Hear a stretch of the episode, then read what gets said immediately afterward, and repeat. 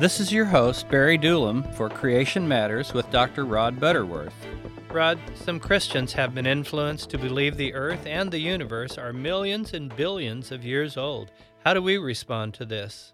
Well, Barry, we choose to start with the Bible, and we have discovered that when science becomes accurate, it agrees with the Bible. Also, it is interesting to note that recorded human history only goes back five to six thousand years. Jesus Christ said, quote, From the beginning of creation, God made them male and female. Mark 10:6.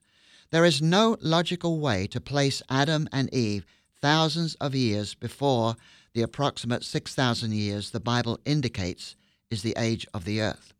We take this date from the recorded genealogies of family names and a plain face reading of Genesis chapter 1 and Exodus 20 verse 11 which tell us God created everything in the universe and on this planet in a literal creation week of six normal 24 hour days.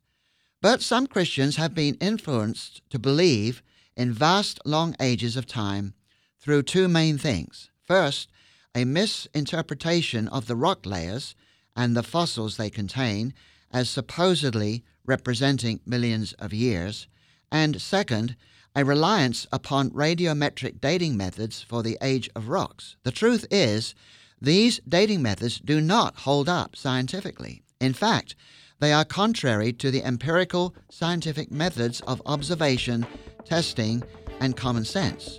Let's keep the Bible as our preeminent guide to truth. Thanks, Rod.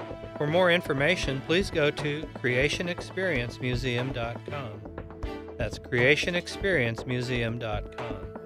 For Creation Matters and Creation Ministries of the Ozarks, this is Barry Doolam, wishing you a great day in the Lord.